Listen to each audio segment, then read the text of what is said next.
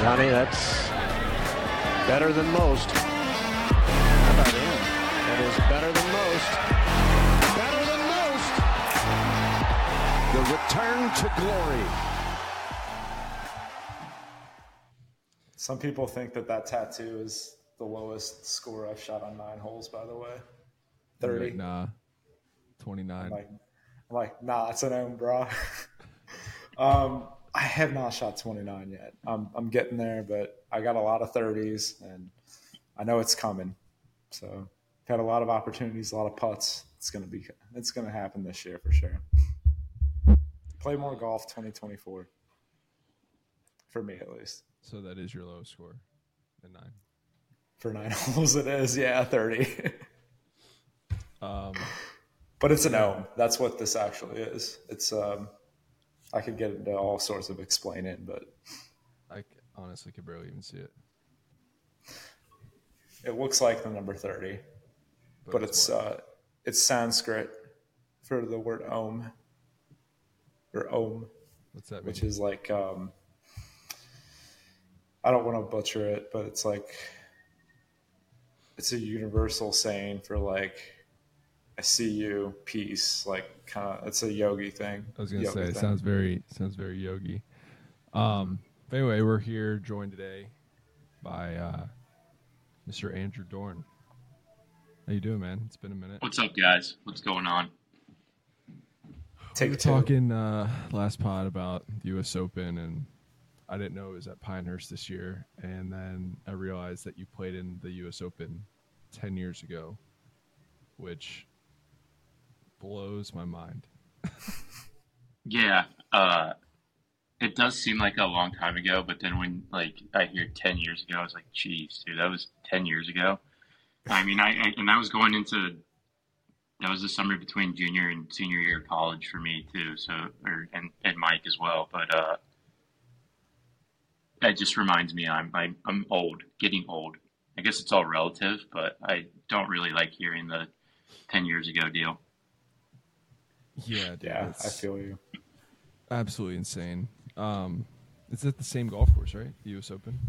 Yeah, number two. Yeah. Are you going to be healthy to try to qualify, or I'm not sure. They haven't really given me like a good exact timetable. I think they know better to be like, yeah, four months, you're gonna be ready to go. Uh, I've like heard positive things from people that have had the surgery and other people that have like other trainers and everything, but um, I don't know. I'm expecting to be like right around that time frame of like the qualifying is like when I'm expecting to start playing golf and everything. So who knows? But yeah, that is a personal goal of mine is to be ready to go for good old Maketewah lo- U.S. Open locals. Um, I may be rusty, but even if, if I'm allowed to go like and play, I'm gonna play. Like I don't care if it's my first round back or whatever. I mean, preferably I'd like to play Clovernook and then Maketewah, but we'll see.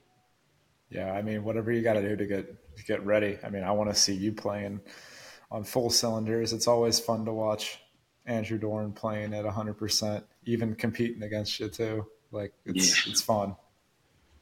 Yeah. uh, what, Thanks. what exactly did you do to your shoulder? Uh, so I tore my labrum. Uh, I was talking about getting old. I was uh, doing doing some yard work and uh, earlier this year in the spring, and I was like pulling bags of dirt off the back of the truck, and I was like, last couple bags are in the back, so I just pulling them over the side, and I like pulled up with my I tore this shoulder, my left shoulder.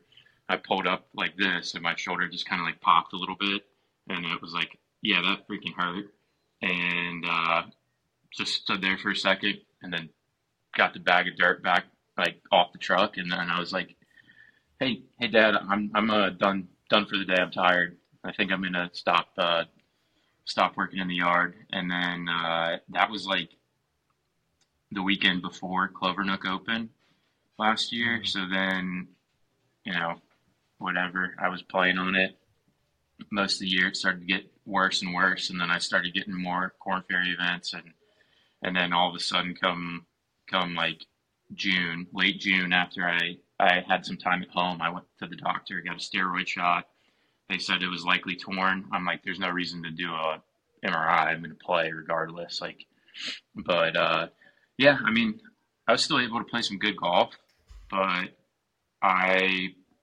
I'm not going to sit here and say it's the reason why I didn't play that good last year. I don't want to like use that as an excuse, but I really couldn't practice. Or I mean, I was able to hit balls for like an hour a day, so my putting got pretty good. But if I wasn't playing good that day, I wasn't going to play good at all.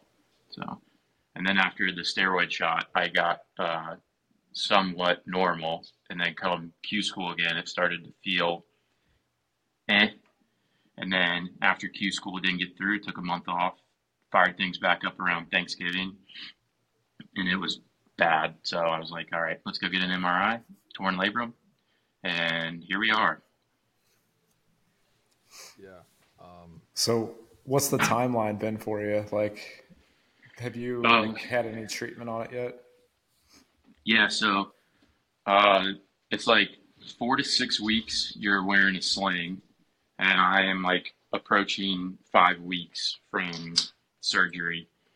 That, like this will be my fifth week, so I only have one more week wearing the sling. I'm allowed to like when I'm at home and not in public, I'm allowed to kind of just like take my arm out of it and start letting it hang or hang a little bit. And uh, four to six weeks in the sling, so I'll be six weeks. Uh, I'll take the sling off, and then uh, I have a checkup in five weeks from now, and I think that'll be like so. It'll be ten weeks out from surgery, and that'll be when I'm starting to do like more. Okay, you can chip or something like that. So Yeah. Uh, but I know I had this one operated on in high school.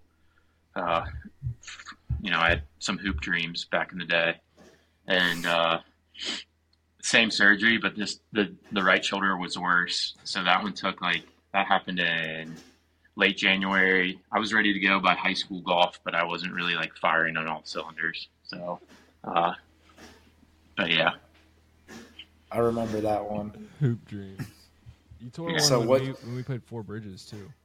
yeah. And then I, I like I frayed my I tore so like a year after the surgery, the, the my right one, the very next like spring, Mike and I went out to Four Bridges like some random Monday in May uh, or April, and first tee we go to ten. I tee off on ten. I, I don't know if I made a practice swing or actually hit a- the shot. You made a practice swing. He literally takes it back to the top and goes, nope, picks his bag up and goes. oh. Next day, And I- tore my- tore my I- Yeah, I went like straight to the doctor after that, and they're like, "Yeah, let's get an MRI." Blah blah blah. And like the labrum's the cartilage in the shoulder joint, so it like uh, stabilizes that you know whatever this bone and the that bone is, not collarbone, but yeah, real real medical speak here. But uh, it stabilizes that joint, so as soon as there's like a tear or even like a fray, you start to lose stability, and then you get like that pinching, like tightness pain from it and everything like that. So I knew from time before when I was playing with Mike in high school that that feeling was the same. So I went and got it checked out, and they're like, "Yeah, it's just frayed, so take a month off and you're good." And that's kind of what happened. gotcha. Yeah, I haven't dealt with shoulders too often.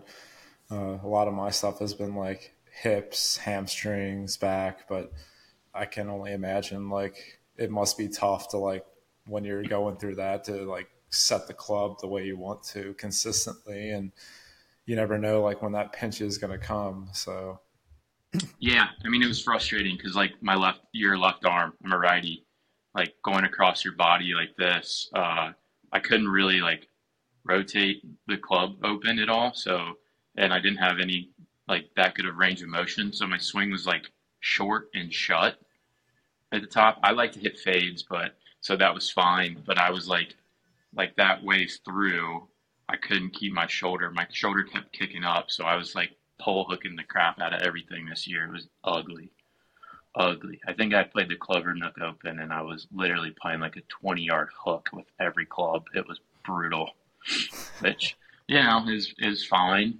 sometimes on certain courses, but as soon as I got to a course where it was like, um, I couldn't I couldn't turn my driver over, but I could hook my irons. So I was like slap cutting my driver and pole hooking my irons. My swings I was like swing speed was like cruising around like 113 to 115 this year too, which is is a slower side for me. So usually I'm like, you know, 120s. Yeah, upper upper teens, lower 20s. I mean, this time last year I was like I got my highest ball speed indoors at like 184. I was like 124 club head speed, 184 ball speed. So uh, That's yeah, it's 15 mile an hour, or not quite 15 mile an hour, but yeah, I mean it was significantly slower.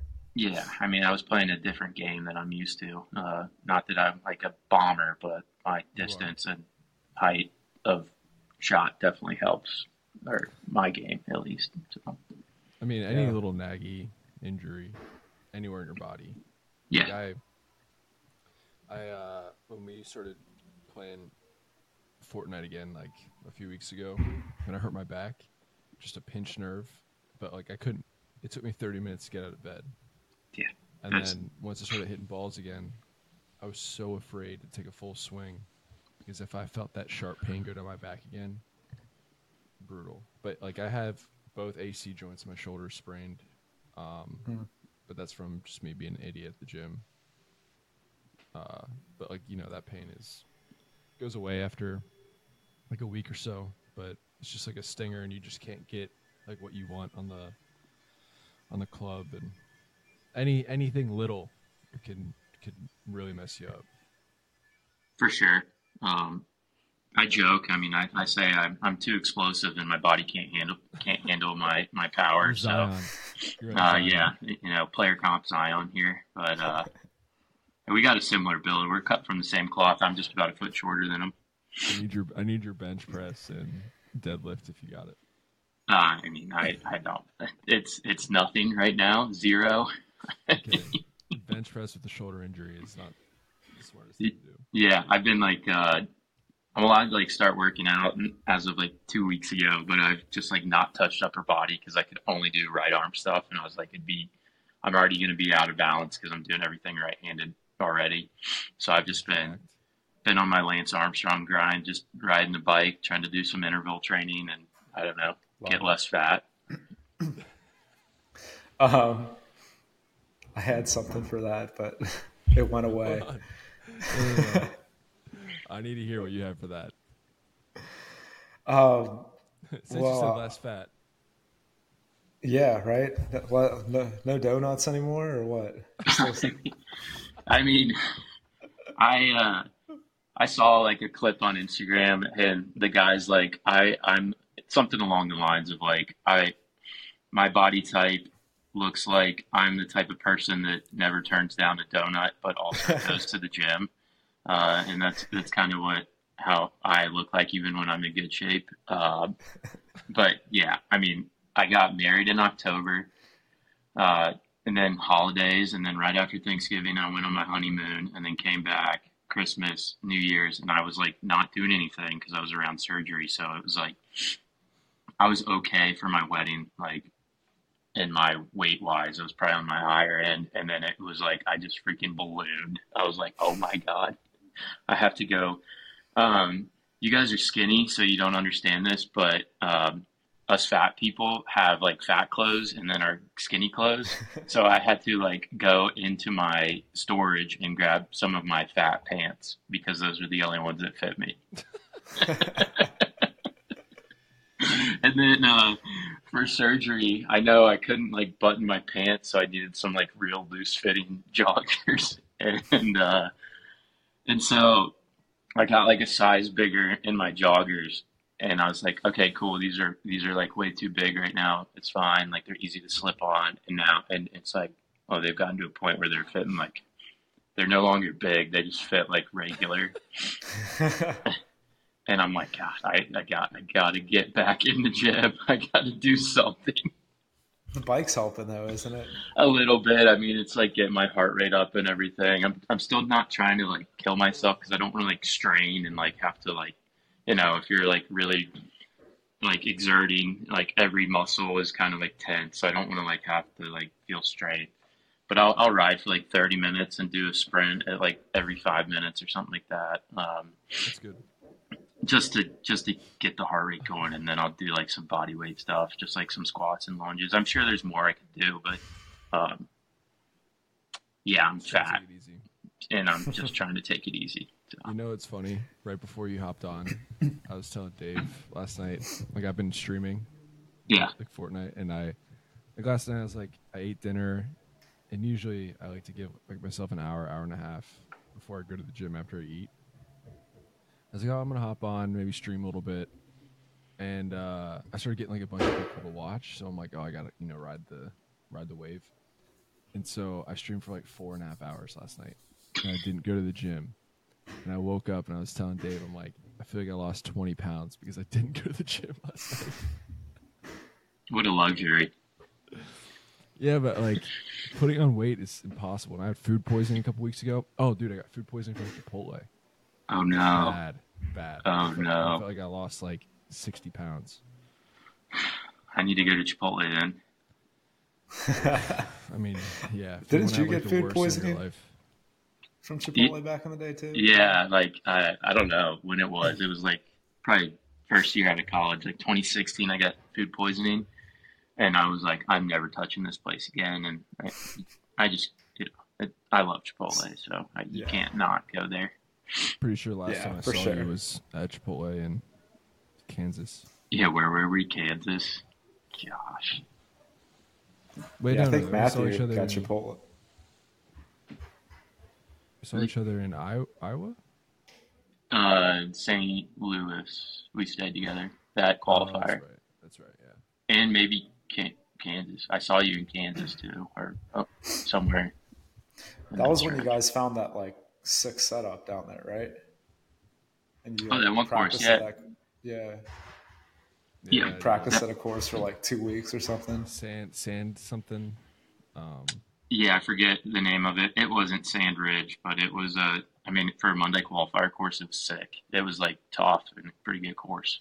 great. I mean, the course stretched out to like 7,600 yards, 7,800 yards. Yeah, we didn't even Uh, play all the way back for the qualifier. Not even close. Like there were some tee boxes that, like after the qualifier, me and James stayed there for a week, and they let us practice for free, play for free. Like they didn't, they didn't care. But That's it was, nice. It was a cool, it was a cool setup. Um, yeah, that's. I feel like I see Dorn at the most random spots. Yeah, I'll be at a Monday qualifier. You'll find me there. Well, hopefully it's Maketewah, and even more hopeful that it's Clovernook. But regardless, hoping that you're uh, that you're making your comeback and playing in Pinehurst because that's uh, one thing we talked about in the last pod as well too. Uh, just like what we're going to do to prepare for the U.S. Open um, and other tournaments ahead. Uh, since we're not fresh out of college anymore, we don't have like all the time in the world to have like a good practice regimen. you probably know that now too, being a being a husband and homeowner and Ohio. life. Yeah, an Ohio resident now again. You got to find ways to make it work and get ready for for May, June, which uh, that's a big time for us. Uh, it's our one chance to get into a major right now. I mean, I don't know if we haven't really caught up too much, Andrew, but like I'm in the process of getting my PGA so I can play some more um, around the area and and with uh, with being a golf coach, I qualify for it. So um, that's one thing I'm doing to play. But in the meantime, like I'm still like I still want to play in majors. So does Mike. So do you. And so like that's one way for me to maybe get into the PGA in, in future years. So, but right now this year, it's U.S. Open or bust. Uh, they're not going to give me an invitation to the Masters, nor nor you or or Mike, unfortunately. But If I could, I would. maybe next year, maybe 2025. Next year, yeah. So. Just But yeah, US um, win the U.S. Open takes care of it all. But uh, but yeah, I mean, one thing we're doing is really trying to take some accountability over these next several months leading up to it. I haven't done much, or I haven't been practicing like the way I want to, but um, it's time to get into it and start start grinding. So, I mean, I've been going, I've been been busy with a few things on and off the golf course and work, but um, but yeah, I mean, that's one thing we want to do is really just hold ourselves accountable. And you being someone that's played at Pinehurst and uh, still kind of has like I'm sure it's like like it's burning in you to to get better as soon as possible and and kind of get back there if you can because it's such a special place. I mean, not not only to me but to you and many other people. So, what? Yeah, uh, for sure. I mean, that would be sweet, especially yeah. ten years, and it's been the last U.S. Open there. So, definitely a point of emphasis on the year for sure. Mm-hmm. And it's going to be one of the first. Uh, one of the first events that you're playing in, as with myself too. So, um, yeah, no scar tissue for the year. Come in fresh, zero exactly. expectations. Sometimes that's good, you know. Yeah, most certainly. Uh, so before we like start talking about like stuff that you want to do, stuff that myself and Mike wants to do, like talk about like what like one of your some of your big takeaways from 10 years ago playing in the US Open now that you can look back at it as it was 10 years ago, like the 31 year old version of yourself. Um, yeah, I would love to hear your perspective of it now as compared to then. Maybe like what you were feeling then as well too. Yeah, I mean, feeling wise, I was so freaking nervous that I like I could do one thing and that was just hit it full and hard and I had like zero touch or feel that week. So just like um, understanding the nerves and knowing that they're going to be there and everything like that. And um, you know, nerves aren't a aren't a bad thing. It's just uh, uh, the awareness of that and everything like that. Uh, just being a dumb college kid, I, I felt like I was going to just roll right in there and, and not be that nervous and you know stepping up on the first tee and putting the peg in the ground. I was like well this is a different feeling. So um, just kind of being aware of that and like that feeling of the nerves and everything. I mean whatever people talk about the routine relying on your routine and everything. And uh, over the years i mean i've gotten a little bit more into meditation i just do like a guided 10 minute meditation daily and everything that just helps calm like breath work and things like that just uh, so like that's something maybe that you know it helps every day on on you know on and off the course, but for sure like helping control that emotions on the course definitely has an impact. But uh, yeah, uh, other things. I mean, the preparation was the big thing that I noticed, like week of and and and whatnot. I mean, I was still in college at the time, so I didn't. I had an idea of like what I should do uh, for to get ready for tournaments and at the tournaments, but I, I'd never been or played in too many events where you show up on like Sunday or I got there like Saturday night, I think, and the tournament doesn't start till Thursday, so I had like five full days to prepare, and it was like, what do you need to do with that time? And you know, being younger, I'm like, oh, cool. The more I can like practice and and be on the course, the better, you know, like you'll just get more comfortable with the course, blah, blah, blah. But uh, I've learned like getting your body just in the best shape possible is probably the most important, being like physically ready to play, like mentally and physically ready to play. So everybody's got a different formula. I mean, there's guys that sit there and grind all week and, you know, the more balls, the better.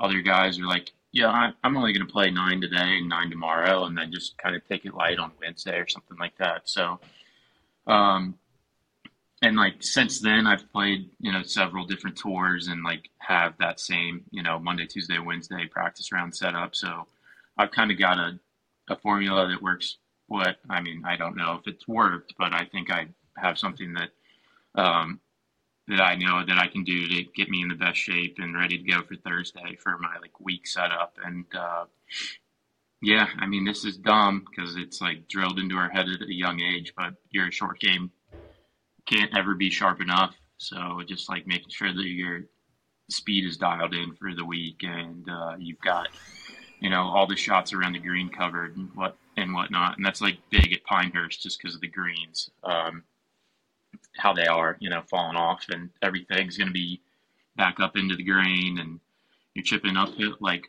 to a surface, elevated surface, and whatnot. So just making sure you got the shots ready to go, and, and uh, yeah, little things like that. Ball striking is going to come and go. Hopefully, you have a good ball striking week, but in general, it's just get your mind and body rested and uh, keep that short game sharp, and that's about it. Yeah, I mean, sounds like you you've taken a lot of wisdom away from the tour events that you've played in on like Korn Ferry PGA Tour in Canada after that as well too. But um, yeah, I mean, for that to be your first PGA Tour event ten years ago, playing in Pinehurst, like you were, I mean, you were raw, like you said, like you thought you had a like you knew a way to practice, but I mean, you did the best with what you could as well too. I'll, I'll say, in, in defense for your 21 year old self. I mean, that's uh, definitely not easy to to be thrown in that situation. And um, I mean, sometimes it works for people, like, and they all everything goes the right way, and like that's something they can roll with. But yeah, I mean, just to at least have that wisdom and experience, I'd say is is gold for you and for everyone that you share that with. Um, but yeah, what's uh, what do you think was the coolest thing that uh, you didn't like think of back then, but now you're like, ah, oh, that was really nice. Like I know you played with like Adam Scott and a few other like noteworthy guys like Patrick Reed and Dustin Johnson, but um, what's something cool that uh, you can that you can take away now and be like, yeah, like I, I really, really, really learned a lot from that. Whether I it was want a on real, course, I want a or off real course. answer that I want a behind the scenes answer. Um, and like I, I've, I've like told people this, and I, I think I was pretty quick to like realize like the that preparation aspect. I mean, like I mentioned earlier, being in college, I just wasn't aware of like what goes in behind the scenes, like behind the ropes kind of deal. Like during the course of the week, you just think everybody plays 18 every day and hits balls a bunch and shows up. So seeing how they take it light, um, and like yeah, similar to what I just said, the short game aspect. Like I played with Adam Scott on Wednesday. He was world number one at the time, and when you think of Adam Scott, you're like ball striker, dude strikes it, right? I played with him, and he was like skanking it around a little bit, and I was like, dude, this guy's got a world like unbelievable short game, and I'm like, you just don't ever think of it like that, and, and I guess people would probably say that would maybe be his Achilles heel, uh, as like his putting or something like that, but uh, I was blown away with his short game and whatnot. So yeah, preparate like kind of what I just said, but like that preparation was the big thing. I took a lot of what I learned that week and and kind of used it to build my uh, preparation for every event since I've played. Uh, just that you know, I don't know, body management throughout the week. Um, I wish I had a better answer, but yeah, I, I it, like I said, I think it was pretty quick to realize like uh, the amount of like little I don't know if it's the amount of work or uh, like you know not as much work as I thought needed to be put into it during the week. Yeah. Um, I It's think a more lot like- of it. I think a lot of it is finding that formula, like the. It's such a benefit for some of these guys to, you know, play it every week, and then when you're just thrown it, like if you Monday qualify somewhere, you're just thrown into it, and you know it's like everything's kind of scattered. You might even not even have enough clothes for that week, you know, and to have that comfortability or like the the ability to be like, oh, my formula is nine holes today, maybe 18 tomorrow, and then just practice on Wednesday, you know, for like three or four hours. Um, I mean, that's that's so big. Like I sent Dave a screenshot of a tournament I'm playing in in a week and a half, and it was like all the things that like about the golf course, like how much everything is, and like practice rounds are 100 bucks, uh, or if you want to ride, it's like 130 um, the range might not be open. So like there's always these like weird little factors that even though you are playing in tournaments, it doesn't simulate what you're actually gonna have access to when you have access to it all. So like like you said, man, it's it's all about preparation. It's all about how comfortable you are with that preparation and you don't want to do too much, but you also want to do like just enough. Golf is so weird when it comes to all that. For sure. Yeah. And you hear guys talk about like the majors being the four most important weeks of the year. Um, and they're building their schedule around those, like the top players in the world are building the schedule around those majors. So it's like whatever they can do weeks prior to get ready for that one week. That way, when they're at the tournament, they can just try to adjust to like the firmness of the golf course and the speed of the greens, and they're not working much on like swing stuff. They're just like, all right, this is what I got with my ball striking. Hopefully, it's in good shape, and then I'm just trying to get used to the golf course that week. So it's uh, and what I've learned the last few years, it's just kind of like building building to those like important events and time and whatever formula you have for that. Like some guys like to play a lot leading up to it. I personally have found that I usually like to play like a couple events like the week prior. So like I I definitely want to play like one week like the week before and kind of use that as like a a building block. So like all my training that I've done to that point, and then I have like this trial run of like, okay, this is you know what I was working on in my swing or whatever part of my game, and I'm going to go play in this tournament and test it out, and then you know preferably I'd play back to back weeks and then have the big event. So then you know I can kind of adjust my strategy if I didn't play good that first week into the second week, and then finally I've kind of gotten hopefully I've played good from that point on. Like in the second week, then I can go into the third event, like the big tournament, and be like, all right, cool. I'm ready to go. I know what works. I know what doesn't work. This is this is how I'm hitting it. This is what I'm going to play. Uh, how, what shots I'm going to play, and then it's just basically executing at that point and uh, you know getting used to the course. Yeah, um, it's so different going from just playing I mean, I did that after I hurt my back. I didn't play. I didn't like touch a golf course for like two or three weeks because it was also right after Christmas when I was in Ohio. Obviously, couldn't play, but uh, I played nine holes the day before, just like a one day event, like a small tournament. I shoot four under, didn't miss a shot. Didn't miss a shot during that nine holes before my tournament.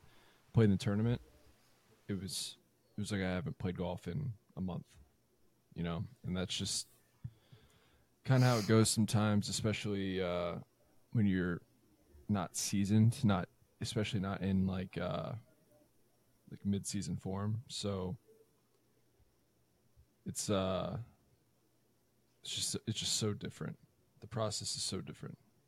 I'm sure Dave, you're you're gonna f- feel that too once you start putting your would you say 500 holes together? Yeah, so I got uh, I got a little note card strips worth of uh, tallies that add up to it. You can see it here. I'm gonna stick it in my my yardage book cover. So it's gonna be like the here. you're gonna tally like the holes you play. Tally up the holes I play. I'm gonna try to. I'm gonna throw in some birdies in there too. Now that I'm thinking about it, but I got a checklist of things and some tally marks to make. Um, I want to make a thousand five. I'll just kind of go over it like we were talking about last week. But um, 500 holes. Uh, want to put 100 hours worth of practice in at least. Uh, and with that, it's going to consist of uh, a thousand five footers made. I want to hit 5,000 full swing range balls.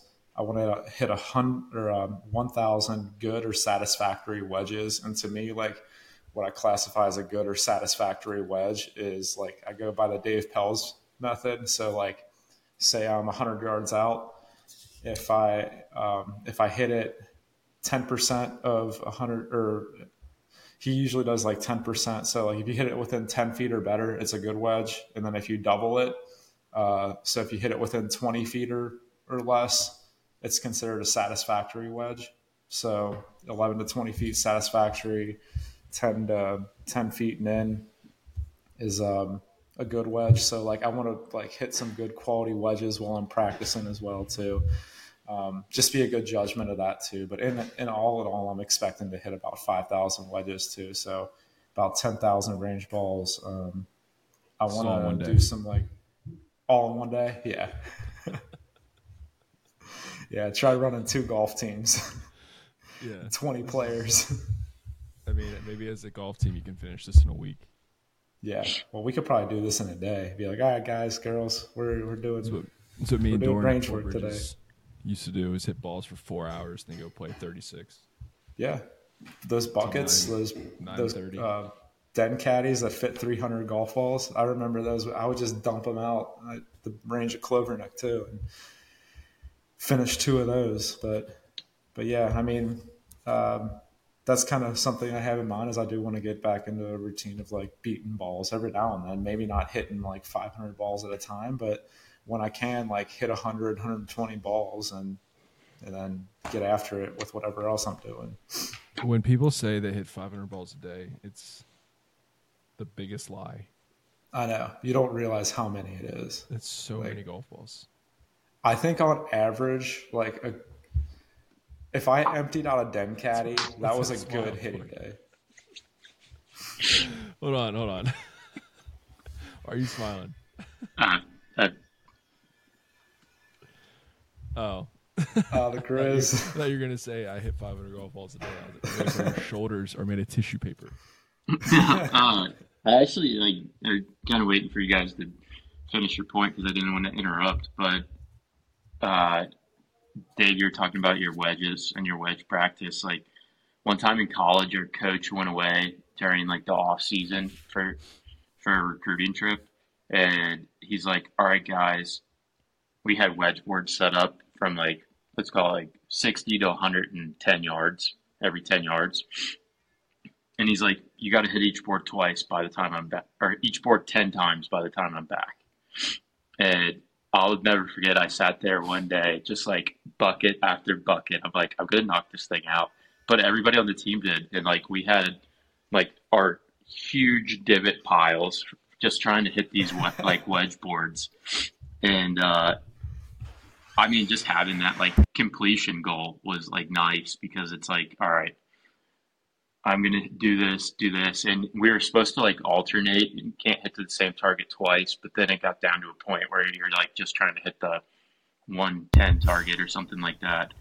Uh, but wedges were so good. My wedges were everybody's wedges were so good after that weekend, and our coach was like, "See, I told you guys so." But as we were doing it, we were all like, "This motherfucker." he, he leaves town and he's like, yeah, hit each wedge board 10 times. And it's like, we would have to do that once at practice, like once every other day at practice or once a day at practice. Just he hit each board once. And he gave us three days to do uh, each board 10 times. And I was like, all right. That's that's a lot of grinding with the wedges. So yeah, that's probably a couple thousand. That's, It, yeah, that's it was a lot. You can it do was- that with wedges though. Yeah, Like, you can start bringing, there. like drivers and shit. I don't know. I hit I hit 300 golf balls the other day. I was on the range for four hours, and when I left and got back in my car and sat down for a second, I stood up. My hips were so sore. I was like limping around because it was like you, you shouldn't hit that many golf balls. And I was just Yeah. you know working on some stuff, but yeah, I too mean, many. But like when you add wedges into it, it helps a little bit. But uh, for what sure. I've been doing with wedges is I have a like one of those Bushnell um, launch monitors, and I pick four or five yardages. I have to hit that yardage within three yards five times before I can move on. Yeah, I do a similar setup with. Uh, I've got a TrackMan, and I do a similar setup with that. I'll go. Um, I kind of work off the combine yardages. I'll go 60, 70, 80, 90, 100, 120, 140. So like all wedge distances, and then I'll set it up that I have to. I have like parameters, so it has to launch like under under 32 degrees. Um, has to be within two yards on either side of the distance. So it can be, if I'm going 80, it has to be between 78 and 82. And then it can't be more than six feet offline in either direction. So in my mind, that's like, okay, that's about 10 feet. If you hit it two feet, two yards long and six feet offline, you'll have about 10 feet roughly. So I have to hit, I'll go through and practice and practice the yardages warming up, and then I'll drill them, and I'll be like, I have to hit two or three in a row with this certain, like you know, 32 launch within two yards and within six feet side, and uh, before I can move on to the next yardage, just to kind of like give myself a little target to shoot for instead of just sitting there. Okay, that one was good. That was 60 yards, but just like two in a row, three in a row before I can move on. Yeah, I mean, I, yeah, I do the same thing, but three yards. hmm I have to hit that yardage five times, and if let's say I'm struggling with it, I'm gonna keep doing it until I feel like I got that feel down. But I'll I'll pick yardages like oh you're like 63 yards, and then I'll go like 105, then I'll go 115, then I'll go 85, then I'll go 107, then I'll go 125, and I do that until you know I feel comfortable. But I I only do it off mats because when there's grass involved, then like you just ruin your whole spot. Oh, for sure. Like, uh, and it, it, it gets hard because if you don't have like the right range ball, trying to launch it lower, like the older the range ball, they're, you know, they just like pop up in the air and spin Yeah. a million. Um, so like I'm fortunate with my setup at, at TPC that I can hit wedges across the back edge of the tee up to like 90 yards onto a green too. So, which is nice. And I have my shag balls that I can do that, and I'll just pile up the balls each yardage and whatnot. And then um, it depends on the length of grass. Like if they don't like cut the tee like low enough that day, good luck launching a wedge with like lower than 32 with the right amount of spin. So like hitting off mats is nice. And then like indoors, I've been there's a good facility in Cincinnati, and I actually started giving uh, instruction. I'm uh, the newest uh, swing coach there, but that's another story in itself. But uh, it's nice when you're hitting off mats because, like, you know, into, mats off of, into a screen because the lie is perfect every time with the mat. yeah, you it's don't like have to move the Yeah. thing mm-hmm. it's like if I launch a ball over 30 off of a mat, and I'm like, what the heck was that? Yeah. So I don't, I'm not that technical with it, but I I just worry about the yardage, and you know I play around. I move the ball around a lot, my stance like higher, lower, all that, but s- you know, whatever's.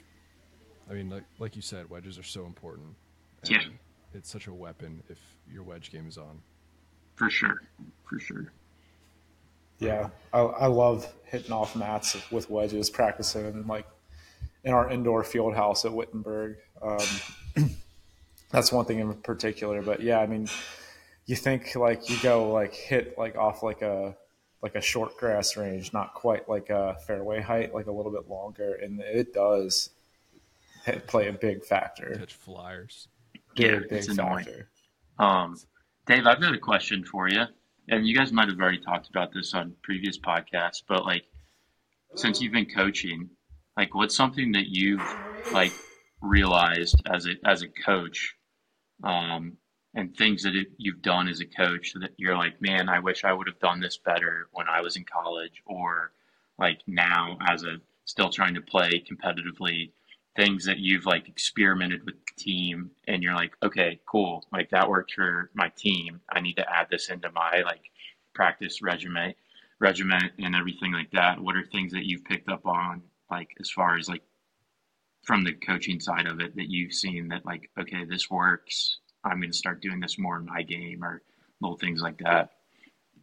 Just purely practice wise Yeah, I definitely take a lot away from like my players, especially like the guys, like the top guys right now. Like I'm seeing, I'm getting lessons from uh, one of my coaches or one of the players' dads, who's a director of golf at a golf course in Pittsburgh. So he's helping me out a good amount with that.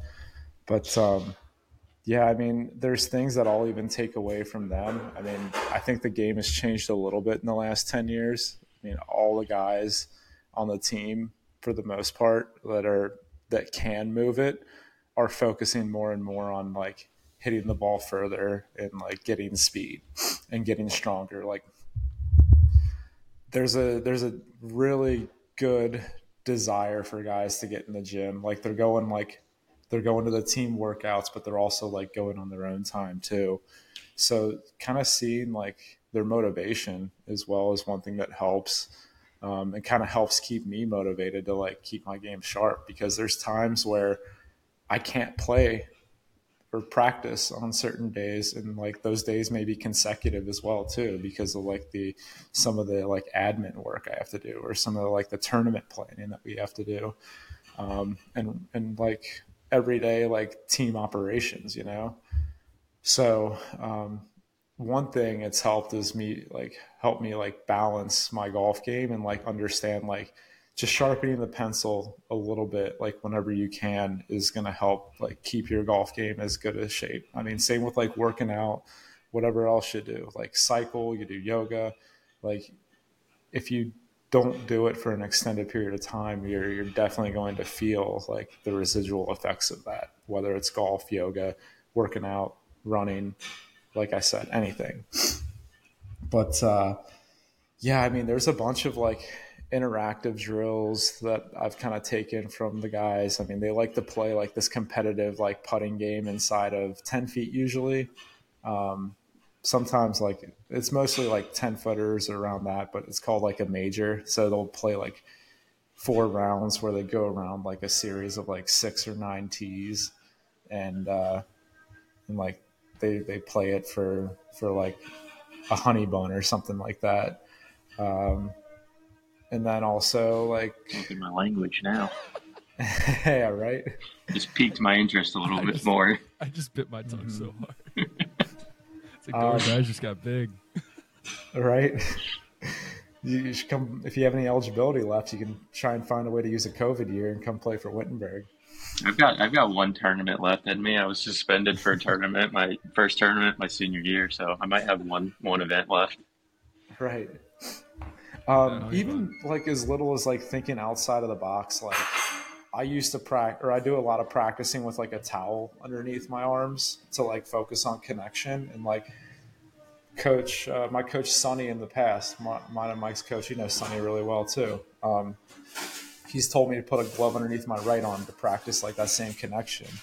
Whereas like JF, this uh, this kid on my team and his dad, like he's he's taught me and like kind of coached me like JF in particular, but I've kind of taken it from JF is like put a glove underneath your left arm to practice that connection too. Because one thing I've noticed is like you put a glove under your right arm enough, like your body is gonna like yeah, you're gonna get that left shoulder dipped up, and so like you still got to like even it out, and kind of glove under the left arm helps with like staying down in it with your left side. So you need like that balance. Um, something like little things like that. I'm watching everything that they do, um, just because like I'm coach and like I, I want to pick the best guys possible for the lineup and um, and so like anything I see like is like I, I'm just I'm being a like part of my job is being an observer and just kind of like taking everything in and like putting the best pieces, uh, the best the best guys out there possible and like yeah, I mean, I ask them questions like, "Hey, what are you doing with that? Like, what does that do for you?"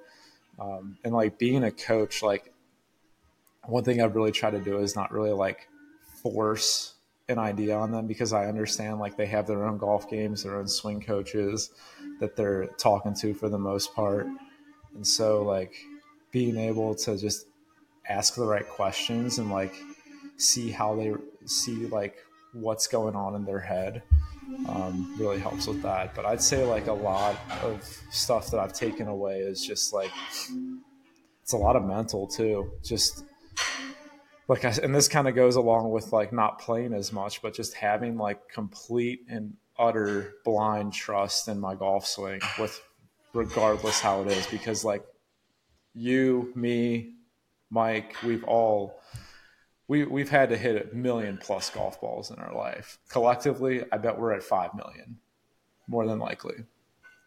And Mike, so, like, Mike has that by himself.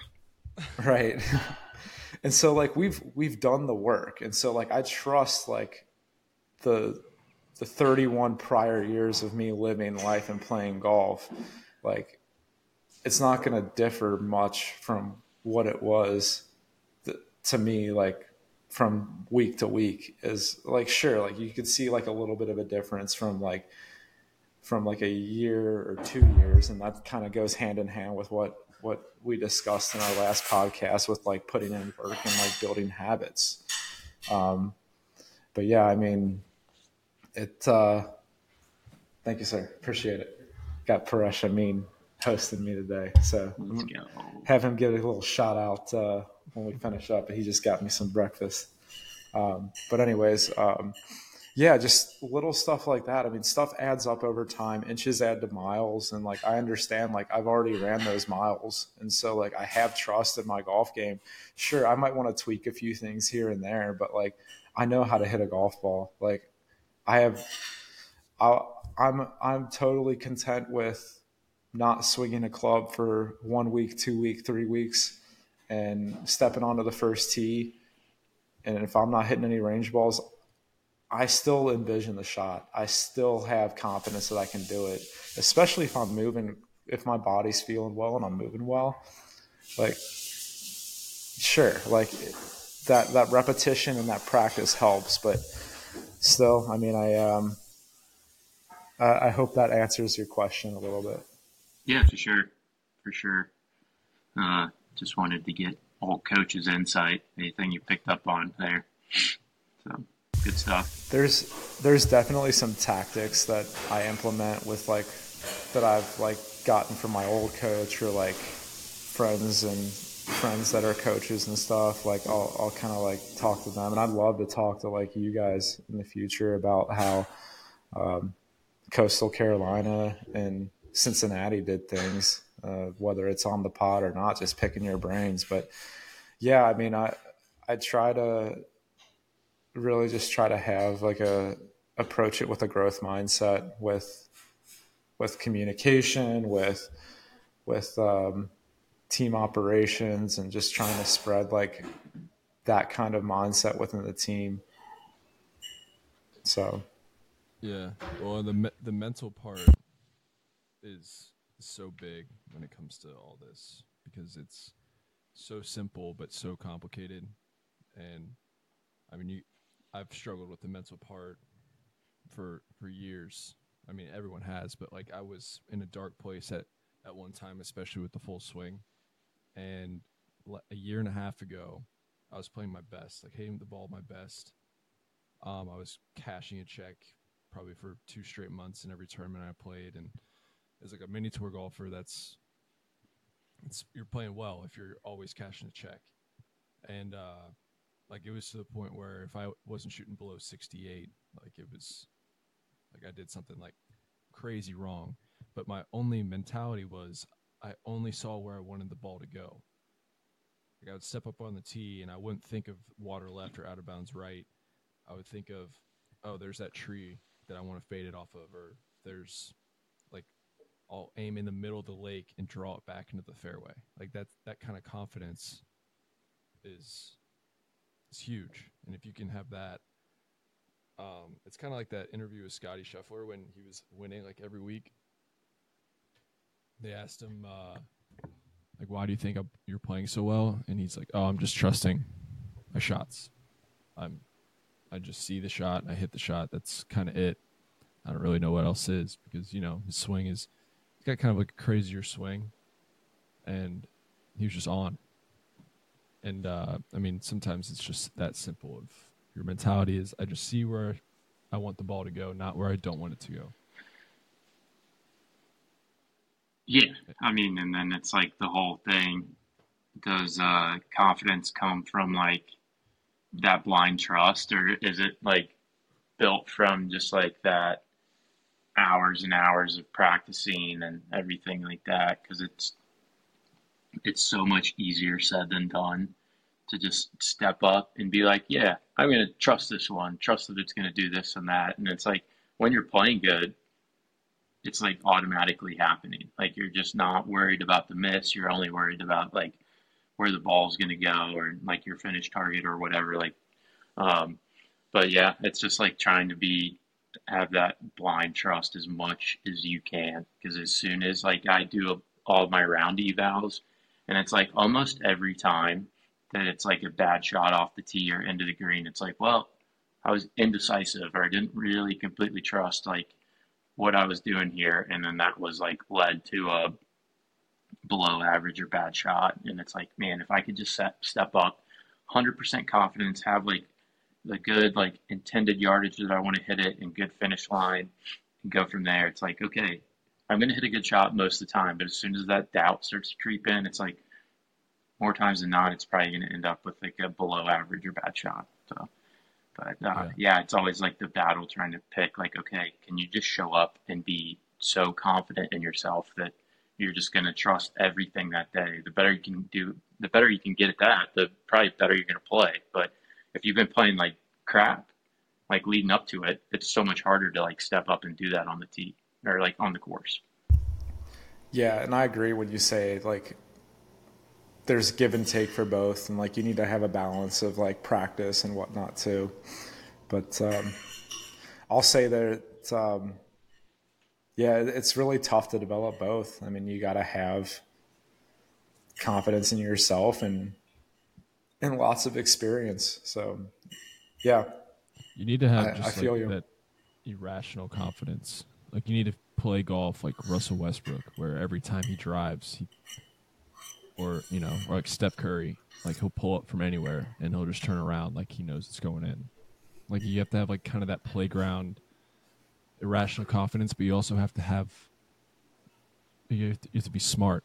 Like you can't be an idiot on the course and think like, oh, 320 yard par four, there's water left and out of bounds right, and the fairway is only 10 yards wide, so I'll just rip driver, just because I'm confident. But you know, like you still have to be smart.